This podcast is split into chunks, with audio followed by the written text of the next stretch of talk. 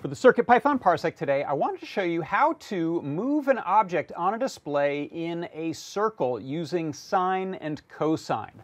So if you look at my code window here, you can see in CircuitPython I've got some libraries to import. Uh, most importantly here is math. Bringing in the math library means that we can use sine and cosine.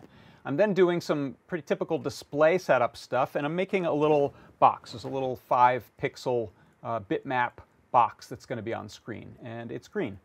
Uh, I will set the center of that to be the center of the display. I will then divide the display width by 2 and divide the display height by 2, and that gives me the center point of the screen.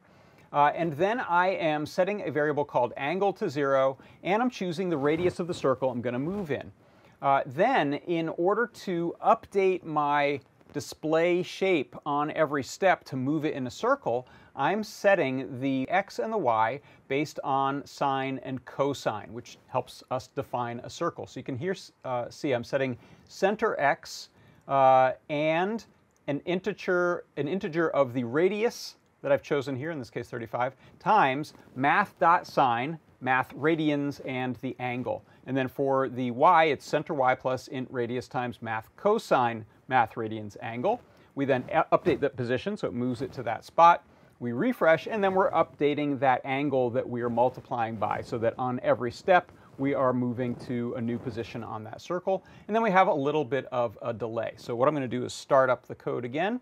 And you will see on my screen there I have this lovely little uh, box that is moving in a really nice smooth circle. We can change things like the radius of that. We can change things like the speed of that. Here we're going to update that to be a little tight uh, radius of 10. Uh, let's see if we can still see it out at 100. That's going to start to get, I think, a little bigger than the screen. Whoa! Yep, running on and off. Uh, but that is one way that you can move an object on a circular path using the math sine and math cosine library. And that is your CircuitPython parsec.